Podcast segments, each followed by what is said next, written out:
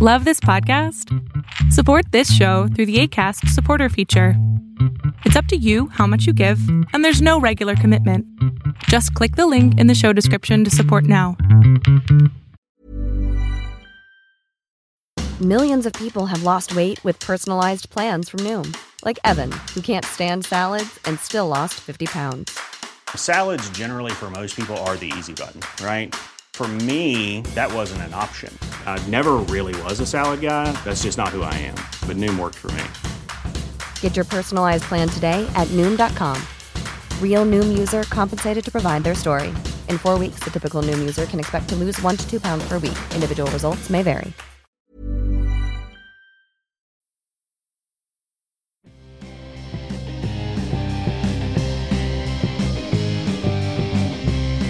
Hello, this is the Near and Queer to My Heart podcast, and I'm your host, Amanda G.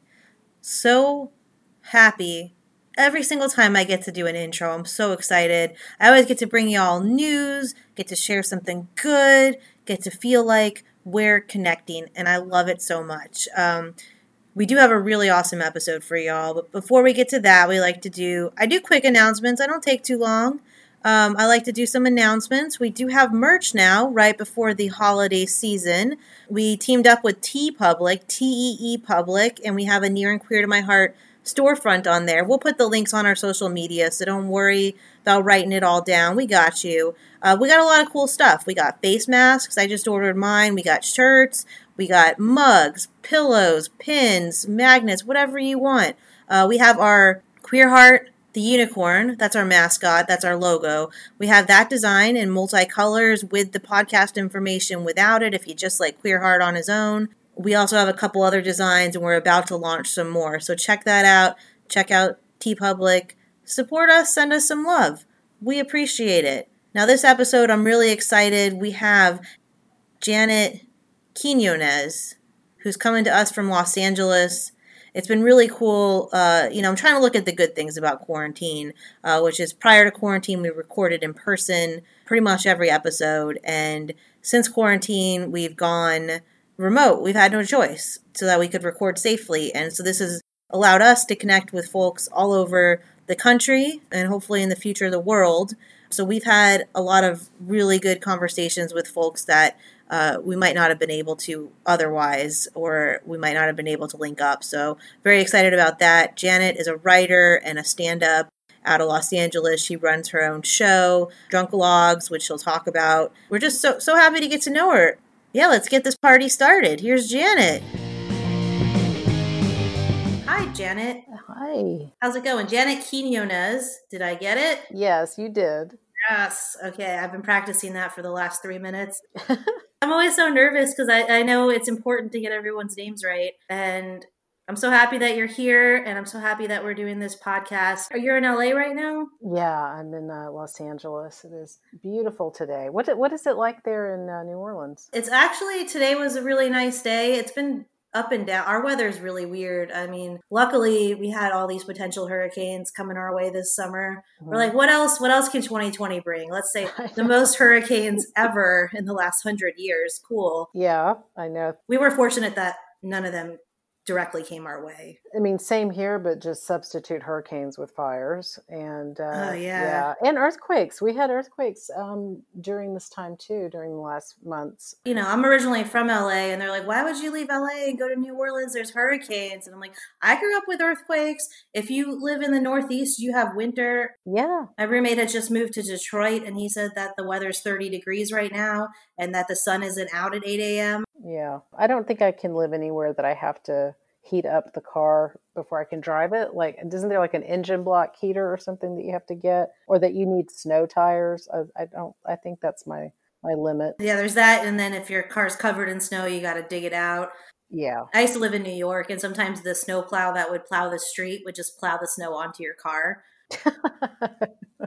real fun to deal with. Yeah, you're like, thanks a lot. Yeah, I'm like, oh, I can't wait to get out of here to a place where there's no winter. Yeah. It, they just make it look so beautiful on television. Oh gosh, I I've been in New York when it was like I guess January. Well, I've been there for a few New Year's Eves, and not I don't do the Times Square thing, but but uh, it'll be to go to shows or to see uh, friends, and I yeah, yeah I can't do the I can't do that cold. I'm like, what? Why did I think this was a good idea?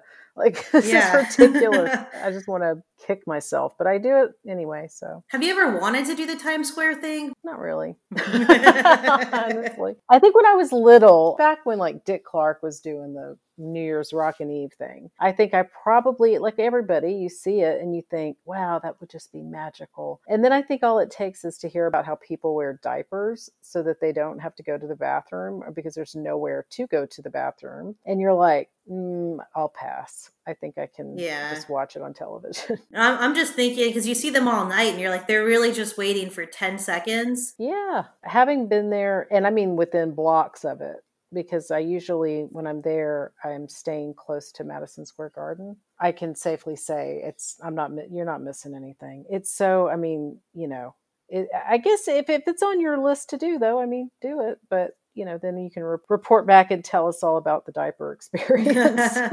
Once you leave, like you can't get back in. But then if everyone's got diapers, like I'm not down for that. Yeah. it's just something about that idea that it's like, you really got to want to do something bad if, Yeah. if you're willing to go to that length, right? Yeah, I guess maybe maybe that gives them a good new year. Maybe the wrong people went for the countdown to 2020, and this is what happened. Yeah. Maybe we, sh- we should have been there. Yep. Now we're cursed. well, I'm still not going next year, so I guess we'll be cursed again. Yeah. You know, the idea of, of being in a crowd right now or any kind of, it just seems like such a far fetched thing that I can't even imagine what that would look like. yeah, That, it, you know, and when we'll even feel that that is something to do again. I don't know. it, I mean it's weird because you know we perform and we're used to like I'm used to performing in crowds and being crowds and talking to strangers. But the other day I went to the grocery store and it was so packed I couldn't find a spot that I just went home. Yes. You're like, nope. I've done that too. i there was actually, it was a store, and I don't know why this particular day was like this, but there was a line outside and people were waiting to get in. This was in like June, July, but it wasn't like at the beginning of the pandemic. It was sort of into, you know, like June, July timeframe. And I was like, what the hell? And I thought, no, that's okay. Whatever it is, I'll just figure it out on my. I I don't need anything this bad. Like I can wait. So, but I still don't know why it was like that this one day. I think maybe they just decided to. They were, I think, letting only a few people in at a time. Uh, So I still don't get it. But you know, yeah, I've done that. It's so funny that you say that. That it's like, yeah, you're used to being out and about and in, in the mix of people, and then you see like too many cars at a grocery store, and you're like, that's okay. Yeah, and it was like a panic and an anxiety, and I'm like envisioning what this grocery store looks like and how I'm going to have to maneuver. And if somebody's touching a vegetable too much, I'm going to just Yeah. go into an all out panic. And I was like, I can't. Yeah. And I was never that person. Like, it never phased me. Yeah, I think we all are now a little bit to some extent. You know, like I live in a building, I'd say there's eight apartments in this building, and I get freaked out if like I get in the elevator and somebody's not wearing a mask and they're because they, you know they're probably just going to their car so they're not thinking about it or they're thinking oh I'll put it on when I'm you know I'm going to be by myself I'm not going to run into anybody since it's such a small building but then like you see each other and it's like you're you both just stare at each other for a second like what's happening right now you know yeah. And then do you say anything or do you just say it with your eyes? Because, you know. I say it with my eyes. I do, and I and we have thought about it because it's happened a few times, and we always we're like crazy, you know, rule followers and that kind of type. So I I am going to wear a mask, even if it's just to open up the door and throw out a garbage bag or something. So I don't know. We haven't gotten to the point of, of thinking we need to say something, but uh, I guess if it were became a big deal, but like I said, it's a small building, so it doesn't happen that often. But you are sort of like oh, everybody else thinks we're just like the walls of Corona or the front door of the building, I guess. and anywhere in here is okay, I suppose. It's your involuntary pod. Yeah, like, right. I think that's what they're thinking. I don't know what they're thinking, but I know what I'm thinking. I'm thinking I'm wearing a mask in the elevator. Yeah, I don't play. I don't play around because I just I want this to stop. Like I don't. Right, right. I know. However, it's gonna stop. I'm like lock us. I, and everyone, every time I talk to someone about this, they're like, "Okay, you're going a little nuts." But I'm like, just lock us down for two weeks. Like let's all just suck it up. You can't Right. go anywhere unless it's the hospital. And you Yeah. just stay home for two weeks, and then we can kick this versus this up and down. You know, we opened bars, closed bars, just reopen them. We've done that here too. And I I remember when this all first started because I was in Louisiana this whole time, and LA had originally said, "Hey, we're closing down till September." Yeah. And this was back in I think March or maybe early April, and everyone here was like, "Oh, September! Look at those LA, the California Yeah, people." Overkill. I know. You know, I had, and this is like a sidebar thing, so I won't get into it too much. But I had a reason to go to to Texas because of some family stuff that was happening, and the difference was so drastic. It was night and day. But luckily, like my dad would, I would basically say, "Dad, just whatever they're doing here, it's going to go this way." So just like take advice as we're doing everything. If it seems like overkill, fine but just know that that we're trying to do the most cautious thing and he sort of took heed of that and was a lot more careful than i think he might have otherwise been oh, that's great. yeah and he's older so there's some comorbidity things so yeah i'm i uh uh, it was a, it was a really strange thing to experience two different states going through it. And this was a i visited one time during when you had to fill out a form. There was like two people on the plane and then there would be a dps officer meeting each plane and you had to go and give them a piece of paper to say why you were here how long you were staying what you know like what's your business here? It was really kind of crazy and a little out there just to have to experience that. And then now you would not even know that that had ever happened. Yeah, well, it's important to get this economy back up and running. yeah. It's like, well, we might not have anyone for the economy. That's- right. But by god the stores will be open. Yeah. Well, um, so I know you live in LA now, but where where'd you grow up? Where where are you from originally? Yeah. So originally, I'm from uh, Texas, and I was born in Austin. And then my dad is a, or well, he's retired from this now. He does, he has another job, but he was um, like a countertop guy, kitchens and baths kind of stuff. And so we traveled around a lot in Texas when I was a kid because he would always go wherever the boom town was, whatever, you know, and it was Houston for in the 80s, it was it was Atlanta in the 90s.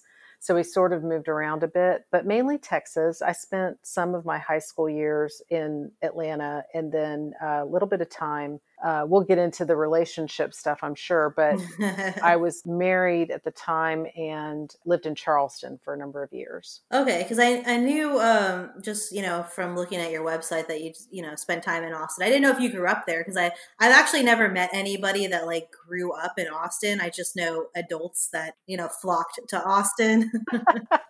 I, you know, that's that is one thing that I'm so proud to be from Austin, and that like even though my family moved around a bit in Texas, Austin's home because that's where my you know uh, my dad is now. My mom passed away this year. That's you know that's home. That's where I'd say. 90% of my family lives and i'm just i'm so thrilled to be from a place that's known for you know the industry that i'm ended up that i've ended up working in yeah, I'm sorry to sorry to hear about your mom. Yeah i don't want to be a downer but yeah my mom it wasn't um, she had uh, breast cancer uh, about 10 years ago and it was a, a metastatic breast cancer so it actually metastasized to her liver and I found out about this at the beginning of ever all this stuff that we're talking about in February, and it was pretty far advanced. So, and she passed away in, at the end of May. So it hasn't been that long, but let me tell you, all I can say is we would have to have a whole separate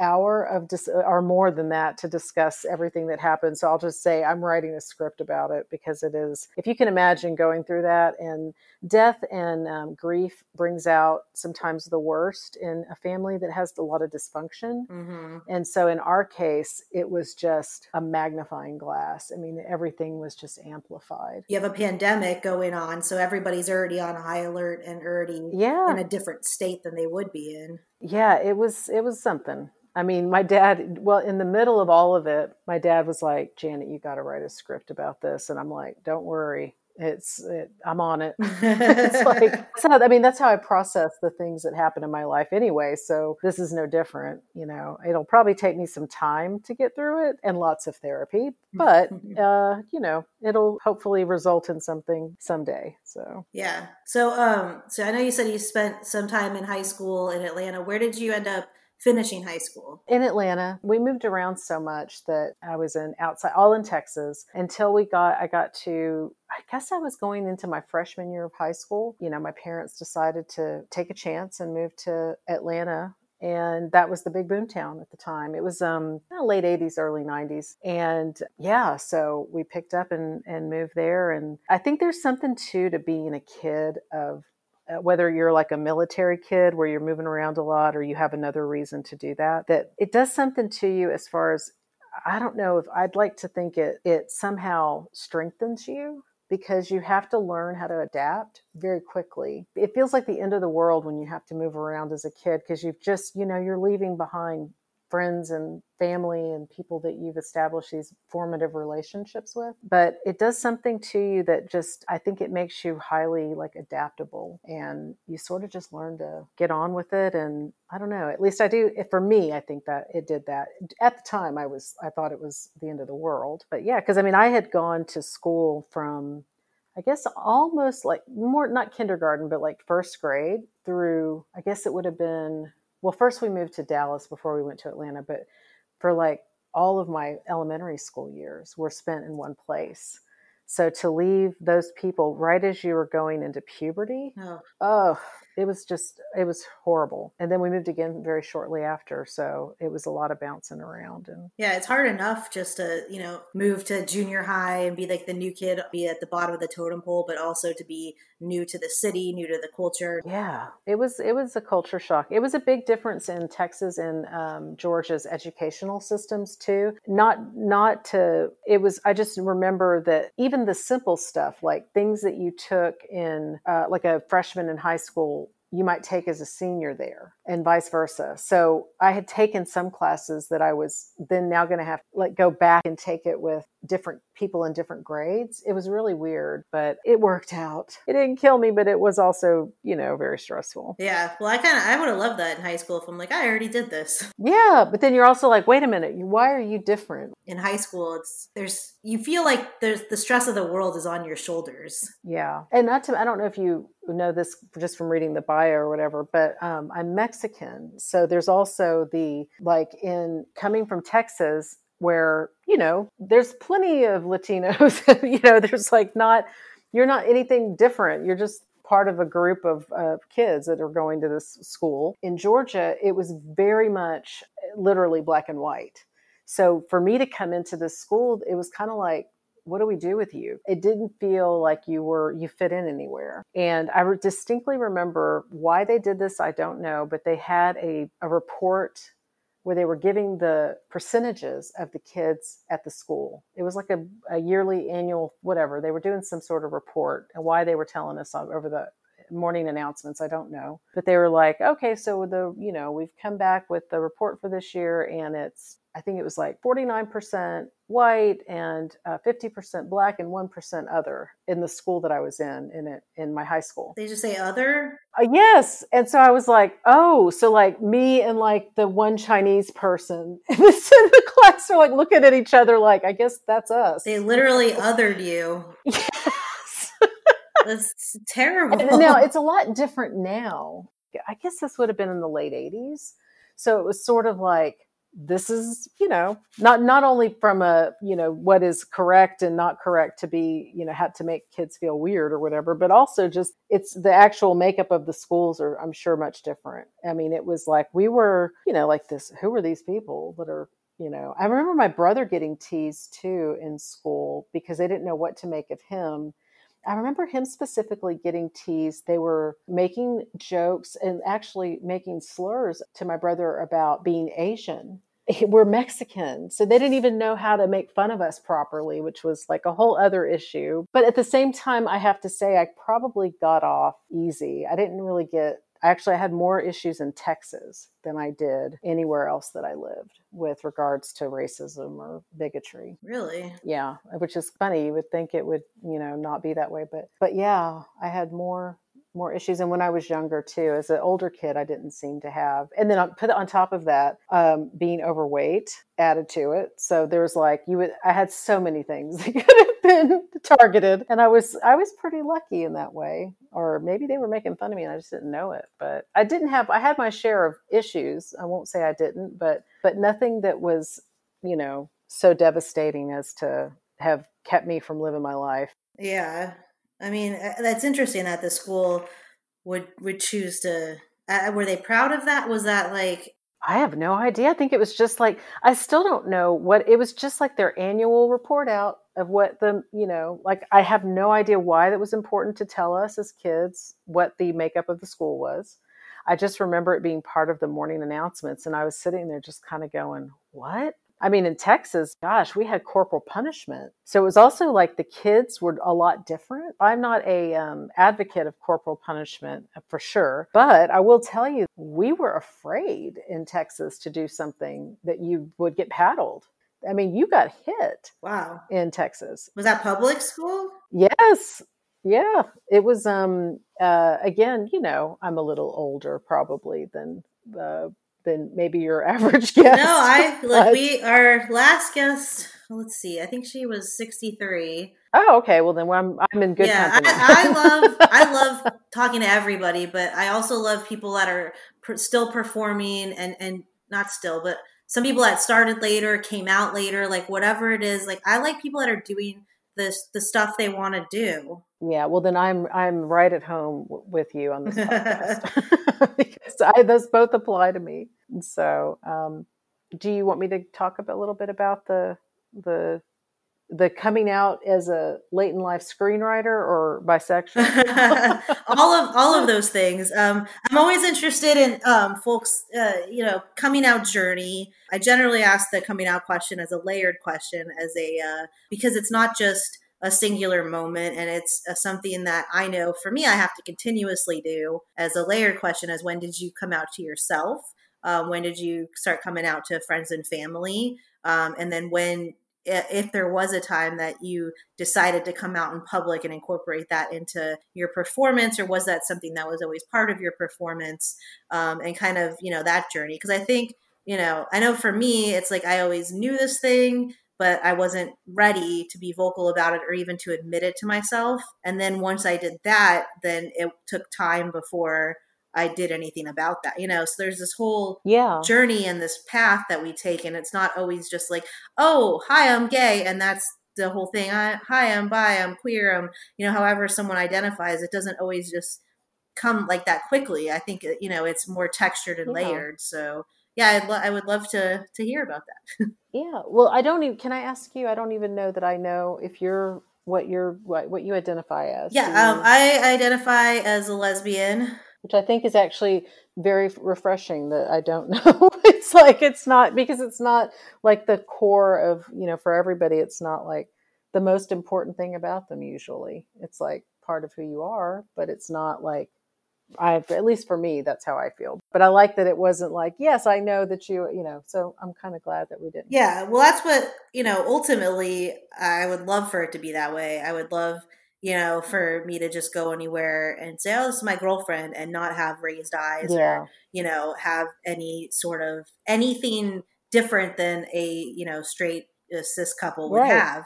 But that's not the world that we live in. It's it's much better now um, in a lot of places, not in every place, but but it's not quite that way. So you know, it uh, identity is still you know very important, and also choosing what moments to express that you know, can be important. For myself, like when I knew I was attracted to both sexes, and even now it's different than it was then, was when I was probably five years old. Like first memories of being like, I remember having a crush on my ballet teacher. Like I had a ballet and tap teacher, dance teacher, and I thought I just was in love with her my first uh, intimacy, like romantic intimacy with another person, was with a little girl. And I think I was also about five. And I remember visiting, I remember her name was Eva, and she lived down the street from me, wherever I, I lived in Houston at the time. And I remember having like a, like we were per, playing house, quote unquote, and we were kissing in her, like a basement or something. I, it was very vague memory, but it, I remember very, I remember that. And just to uh, contrast it with, um, I remember also being around that age playing house with a little boy. And I remember telling him to, he, I made him sit, at, we had this like little travel trailer in the back of our house, and we were playing house in this travel trailer. And I said, um, okay, you go and read the paper at the kitchen table, and I'm going to make dinner and you know like i was basically bossing him around and telling him what his role was and but it's so funny that the house playing with the girl was kissing and you know stuff but with him it was like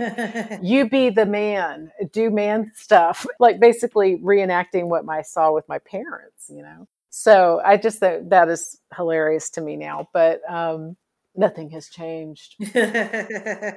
And then as far as coming out I don't know that I ever have come out in a very public way. Honestly, and I, I think now that I'm, because it happened for me so much when I was older, that it's been a slow process because I think I was maybe in my 30s before I had um, sex with a woman and also felt romantic feelings for a woman, like true relationship feelings, where I was like, oh, because I, I think I lived for a while as if I were straight and thought, I just appreciate women. I appreciate the female form. And I didn't think anything more of it because I got married so young. I got married when I was 19 or 20 and stayed married for 11 years. And that's a whole other, like, I would love to talk more about that marriage and that relationship in respect of that person's privacy. I'll just say the marriage ended amicably and we're still friends. And I do some stuff about it in my stand up. so yeah, of course. And you about it and it's all good. And then I think I was there was a period of time that I honestly drank very heavily and got to a point where I needed to get sober. And during the drinking was I think when I truly was opening myself to explore my sexuality in new ways that I hadn't been able to as a married person and um, I hadn't been able to just as a human. I just had not explored anything. And I think it I was able to to do those things enough that I, I think I I remember probably a drunken phone call once to one of my relatives where my like one of my closest relatives and saying, I think I'm bisexual or something. She goes, Oh, girl, we've been knowing that.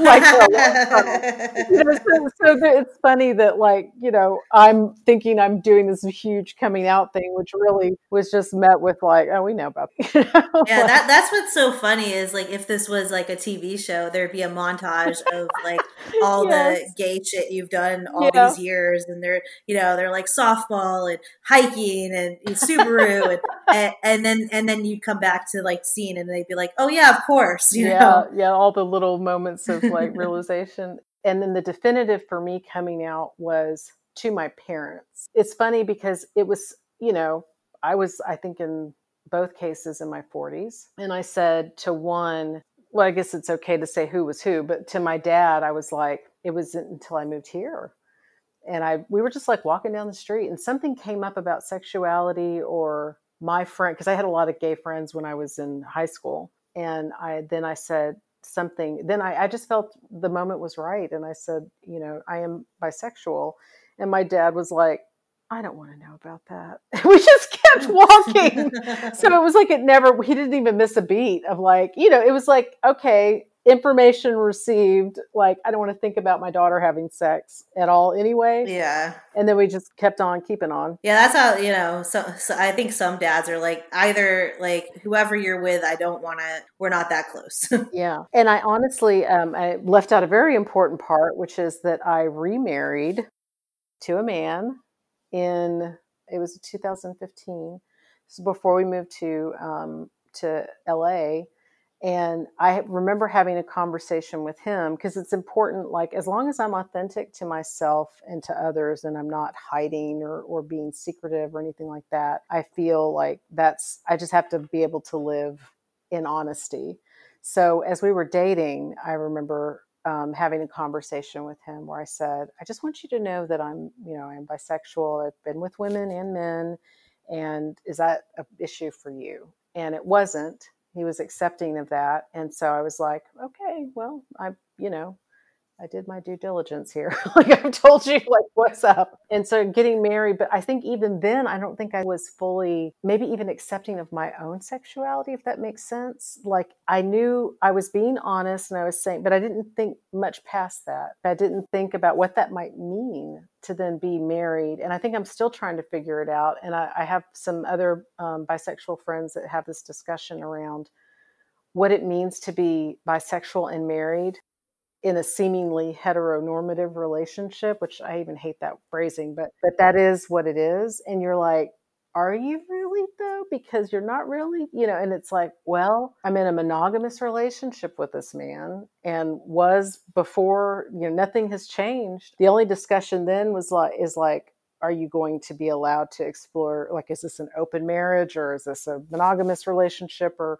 uh, and so i almost jokingly would will say, I think I'm married to the one straight guy who is like Mr. Monogamy. Like he's like, because mm, I've had friends that that are bi or that are in open relationships, and they're they'll say, "Oh, well, yeah, but you can explore your sexuality with women, right? I mean, it doesn't prevent you from exploring your sexuality with women." And I'm like, "Yes, he does." he's like, "What are you talking about? Like, this is the what the uh, societal or whatever con- or whatever you want to call it but you know i have to respect that that you know i chose to be with this person and that's who i'm with. It doesn't turn off your sexuality and that's what's so hard to communicate to people because you'll try to explain that it, they're like well you're not bisexual you're straight because you're with him. And i'm like that's not how sexuality works. And and I'm not even the best person to explain my own sexuality because I'm it's always changing with me and evolving.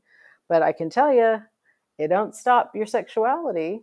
It doesn't stop who you are as a person. So I'm currently married to a man and still very much bisexual. So I just hate when they say uh, when people say, "Oh, well you're bisexual, so you should be able to still hook up with women." If you're in a relationship where you've agreed that you're going to be monogamous and regardless of who, um, and I think there's I think there's a lot of misunderstanding. I think there's a lot of stereotyping yes. around bisexuality. Yes, I can't speak for you, but just in you oh, know, oh, yeah. Part of why, which I know we'll get into talking about, like how how it relates to the like i'm a writer i'm a performer and when you know i write i'm actually working on a screenplay now that's kind of obviously inspired by my own life and and choices and the things that i'm going through now and the why you know being with a man and this kind of thing and it's like because all of the stories that I've seen, and I'm sure there's a few that I'm that I don't want to say it's an all or nothing, but I don't want to generalize. But a lot of times the bi character in a they're usually oversexed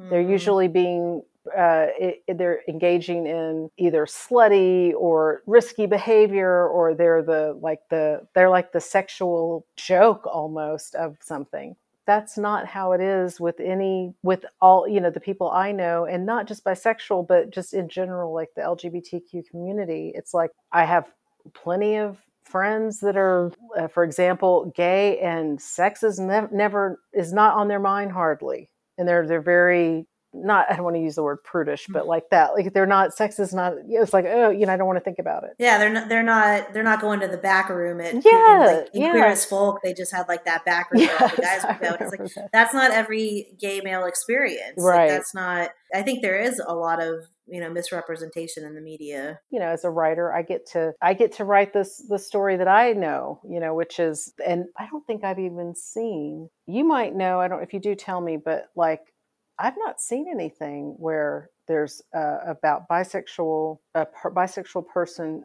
who is married to the opposite sex. I'm sure there one exists, but like that's what this feature I'm writing, which is my first feature I've written. I've written a lot of television stuff, but nothing uh, in storytelling and essays and, and of course stand up, but nothing of, of a feature. Like the only character I can think of was in Transparent. The oldest daughter was married to a man, cheated on him with her ex girlfriend. Then later they uh, got back with the guy, but they engaged in a relationship with another another partner. Like it was it was all the stereotypes like put together into Yeah. this one character essentially. Yeah, yeah, and it's like that's the how we're gonna do take ha, like handle that is, and it just happens a lot. I think it's just easy because it's but so that's the perpetual, you know, the perpetual. That's what's the word? Perpetuating, I guess maybe the stereotype is just to Mhm. you know, which that's what a good writer is gonna you know tell a story that's maybe something different that we haven't seen before so that like maybe this bisexual character do, is a teacher and is pretty straight laced and do- it's just a and it's their sexuality is part of who they are but it's not like the primary determining factor of every decision they make in life you know? So i think that i would like to see it just be you know Yeah, where the story arc isn't just the Yeah. like I'm I'm bisexual and sort of the all the stereotypes that go along with it. Like that it's just that's just part of who this person is and now we can get on with the actual story and the stuff that's happening. Yeah, I feel the same way about being Latinx because you're sort of like, okay, you know, everybody's not the mom on Modern Family or the, you know, Mhm. you know, or whatever the things are, the, you know, and that's, but that's what I believe is the wonderful thing about writing television, film, or stage. If you're doing things for stage, it's like you get to tell a different story, and that actually does shape and affect how people think about groups of people, whether it's a race or a gender or whatever it is, you are, I don't know, it's like it's a big responsibility to do it thoughtfully. And I've been my own, in my own writing, I've been challenged by others and have challenged others to do something different and like not do the, you know, lazy humor thing, which is to just be like, you know, insert racial joke thing. Yeah. It's like we don't have to make it a you know let's just be smarter than that a good writer is going to find the funny thing um, you know, like I said, I think the the B and the LGBTQ often gets gets overlooked or um, gets put in its own you know box that I don't think it should belong in. So I think it's important to just talk about that. and not and then you if you want to get even deeper into it talking about the difference between if you're male bisexual or female bisexual or what that looks like is Mhm. also very different and like um ah you know women they're you know they're like it's okay because male because males you know fantasize about that as a thing and so that somehow it's okay it's more palatable for just society to think about two women versus a man is with another man but says he's bisexual then you're like what the whole idea and you know like well you really must like one more than the other right like you know that's Yeah, so that's the other thing. It's like, oh, you got to pick. Like, yeah there, there's that. But yeah, I've definitely I've had you know people come up to me after shows and just want to share their theories about queer whatever. explain yourself to you yes, you know, and I've had several people try to tell me like they don't believe that males can be bisexual. Mhm. And I just, you know, it's like, where do I even start unpacking all of the shit you just said in that very small Yeah. sentiment? Yeah and then you then you feel like you're like the educator of everything and like that gets Yeah, and- exhausting too so i tend to do like i do i host and produce my own show and i'm going to continue saying that i host and produce my own show and not hosted and produced because i i feel like we will get back to it We're just on hiatus. it's on hiatus yeah On hiatus, I am hanging on to yeah that this is just a temporary temporary break. Yeah, I feel like we'll we'll get back to it, and but yeah, so I, I maybe because it's I'm not as much. I mean, I do other shows, but um, primarily I'm usually getting ready to do mine once a month, and so I you know I might do another like a couple. I used to make myself do do somebody else's show. I've done a couple of Zoom mics, and I've done uh, one Zoom show that was like a convention. That it was uh, was nice. It kind of forced me to prepare, and I feel like it went well. But yeah, I I don't know what I'm going to do to to get back into the swing of things. I, I wanted to ask kind of what's your arc of getting into stand up? When did you first start doing it? What was your motivation? I, I'm always curious because I know you're a writer. I always envision myself as a writer, and then for some reason I got this bug to do stand up, and though it's a terrifying, frightening thing. So I'm always interested in what got people to say like hey i want to get on stage with a microphone and share this and why they started doing it and, and how that kind of came about I remember creating bits when I was still in Texas. So I had like two pages of stand up material that I typed up and I would kind of add to this document and just, I'd probably even called it stand up set, saved it, didn't really think much about it. I was, um, when I came here as a writer, I was introduced to uh, Beth Lapidus, who does Uncabaret, which is one of the longest running female run shows in town. She was started it, I think, in New York, and then now now it's here, and she's doing it on Zoom.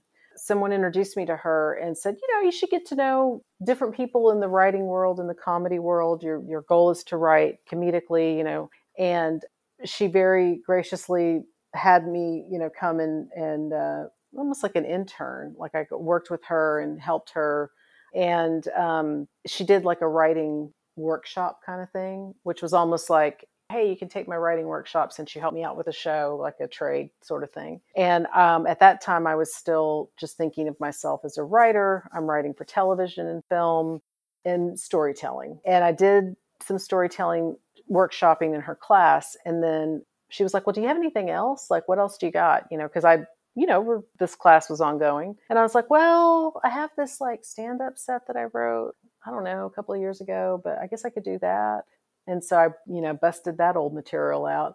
And I had a really good, solid laughs and like reaction. And believe me, this class, they're great, but they weren't laughing at your crap if it wasn't funny. So I felt good enough about the reaction I got. And she even said something to me like, do this. You know, it forces you to be funny in the and be quick and like if yeah. you can distill it down to the the funniest thing. So yeah, and then through my uh, interaction with her, and you know, I met other p- comedians, going to a ton of shows myself. I love stand up since I was, you know, probably not even in junior high. I was like a big fan of Carlin and Pryor. And uh, I get that from my dad. I like to say I get the love of comedy from my dad, but the being a writer is from my mom. So I was kind of really immersed in this world. And then I went to a show at the clubhouse in Los Feliz from somebody that I'd met at a show that I went to every week. I was at the show at the clubhouse and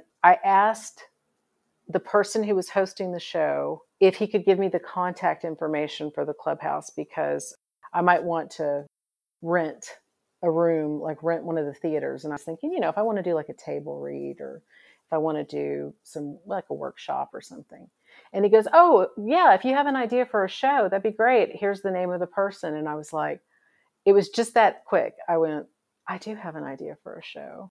I wasn't even asking about to do a show. I was asking just for the name of the rental and um, it happened so quick. I was like, I do have an idea for a show. And it was that I already had the idea, I just hadn't fully expressed it yet. But um, because I'm, uh, I'll be 12 years sober in March, and I love comedy, and sobriety is a huge part of my life. And I was like, I want to do a show that showcases sober comedians. And I already had the name in my head. You know, it was like everything was already there. I just didn't know it yet. I, this is so funny. I booked the room I started booking the lineup and I was like, holy shit, I have to do, I have to, I'm hosting it. Like I didn't even think about that. And I'm like, what am I going to do? Stuff. I know. So, so I already had the material was there, but it was like the panic set in of like, oh my God, I have to go to mics and I have to do, you know, hustle up, you know, to, to get practice and everything.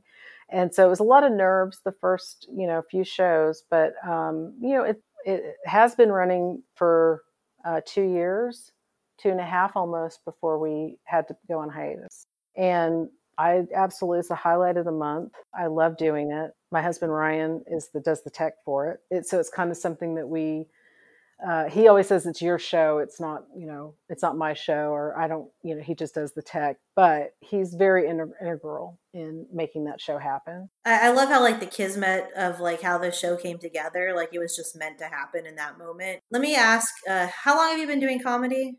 I guess um, I moved here in 2016, so okay. four years. Yeah, I definitely drink. Um, since COVID, I've actually been drinking a lot a lot less because doing shows like five nights, seven nights a week, mm-hmm. um, and being eh, you know at bars, it definitely presents a lot of that opportunity. So how how has that experience been for you, and has that uh, affected your sobriety at all, or has it just been like you're you're fine, you can handle it, you've been through that kind of situation. I have not had any issues. I've never been tempted to drink when I've been out. I, I find that like if people know you're sober or um, even if they don't, most people are more concerned with their own good time. Mm. So, and I'm always leery if there is somebody who's hyper focused on me and what I'm doing, then I think there's something like wrong anyway with that situation. Like, well, why aren't you drinking? Like, what's wrong with you? Like, come on, I don't trust people that don't drink. And I'm like,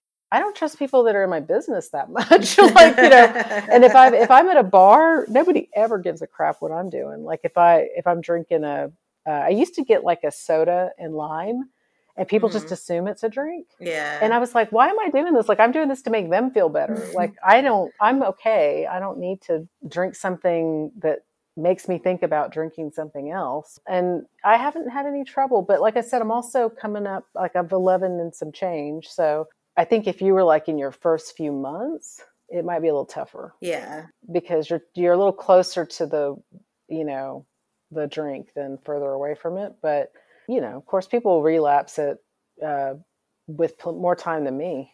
So i mean it's just a day to a day to day thing. But if it's if it's something that you want to do i will say that uh, i'm kind of glad of this. I don't know what it's like to do stand up or do anything creative drinking or using because i did both i'm, I'm kind of glad of that because there's like like the idea that I need that liquid courage to get on stage. I don't Yeah. because I never ha- I I did everything I did was when after I got sober.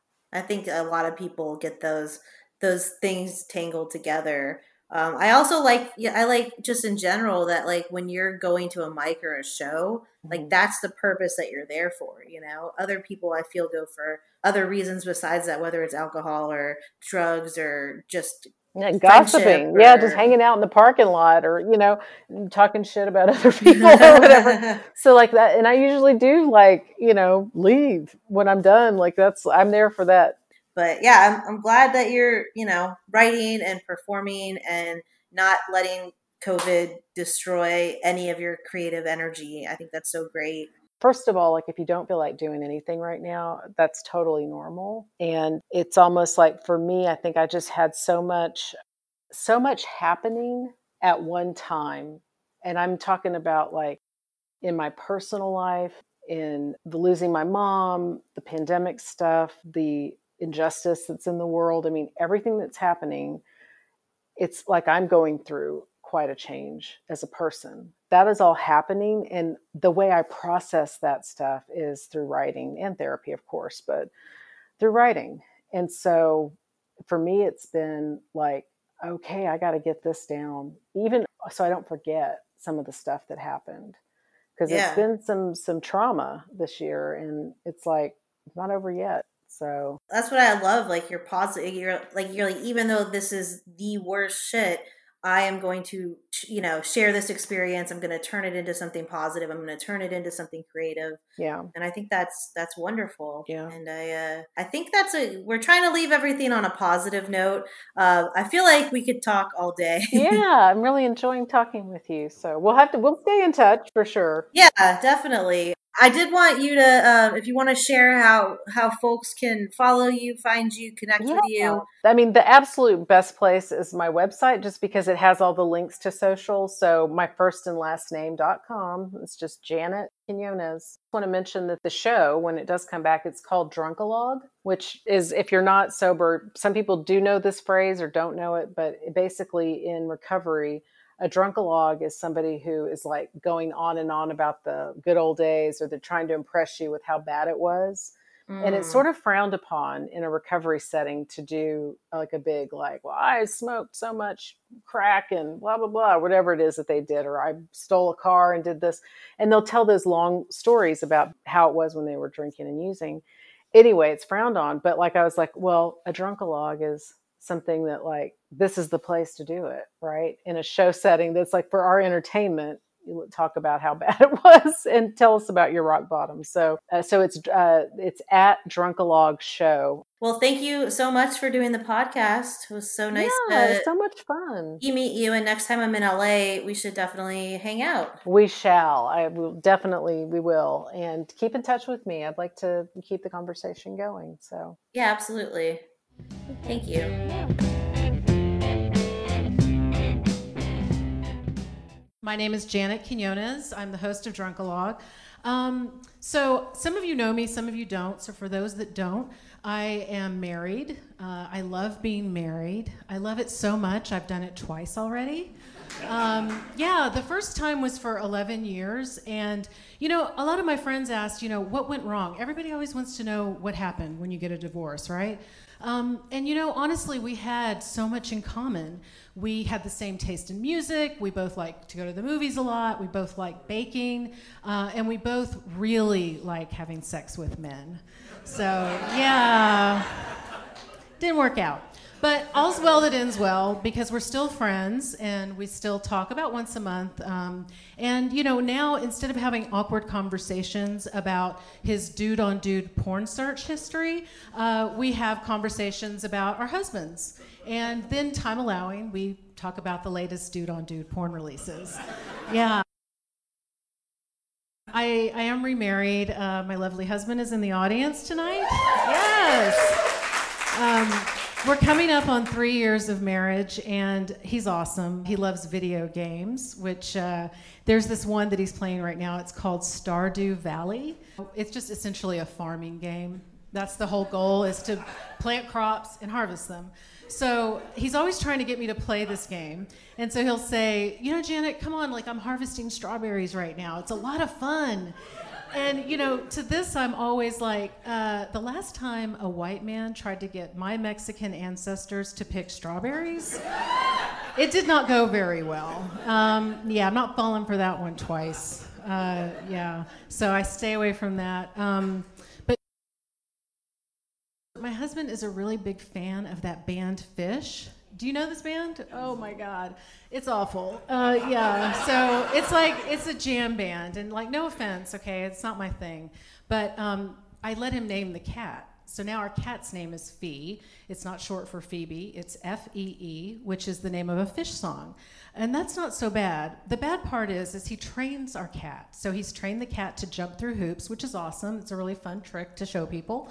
But also now he wants to train the cat to come to the kitchen when the song is played.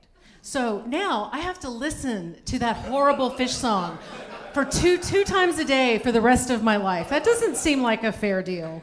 Um, yeah, but uh, so it is working. The cat does come whenever he plays the song. Uh, I try to explain to my husband, he's not coming because you're playing the song. He's coming in spite of the fact that you're playing the song. Uh, yeah, but uh, you know, my husband doesn't want to hear that, much like the cat and the song. But, you know, always the oldest person in class. Like I take sketch class, and there's plenty of roles for women. There's mom, there's hot girl one, there's hot girl two, and you know, I'm like, I can like take one guess at what role I have to always play. They're like, come on, Janet, you're like such, you got that mom vibe. Like, come on, you're such a good mom. And I'm like, there's only two women in this class, and there's three roles. Why can't I play hot girl one at least once? And they're like, well, you know, Todd just does such a much better job than you.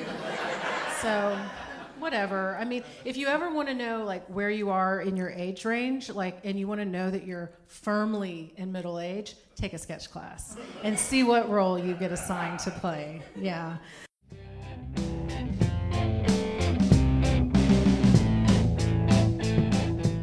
Thank you to Janet for sharing her world with us. Special thank you to Jessa Fallon and Ryan Golub for your help producing and editing the podcast. Find us on social media. Say hello. We're at Queer to My Heart on Twitter and Near and Queer to My Heart on Facebook and Instagram.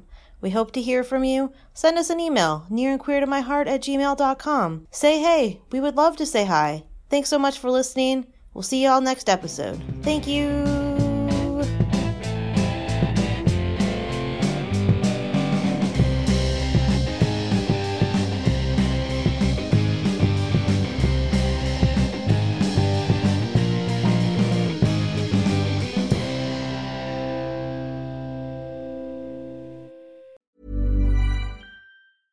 Planning for your next trip? Elevate your travel style with Quince. Quince has all the jet setting essentials you'll want for your next getaway, like European linen, premium luggage options, buttery soft Italian leather bags, and so much more. And is all priced at 50 to 80% less than similar brands. Plus, Quince only works with factories that use safe and ethical manufacturing practices. Pack your bags with high-quality essentials you'll be wearing for vacations to come with Quince. Go to quince.com slash pack for free shipping and 365-day returns.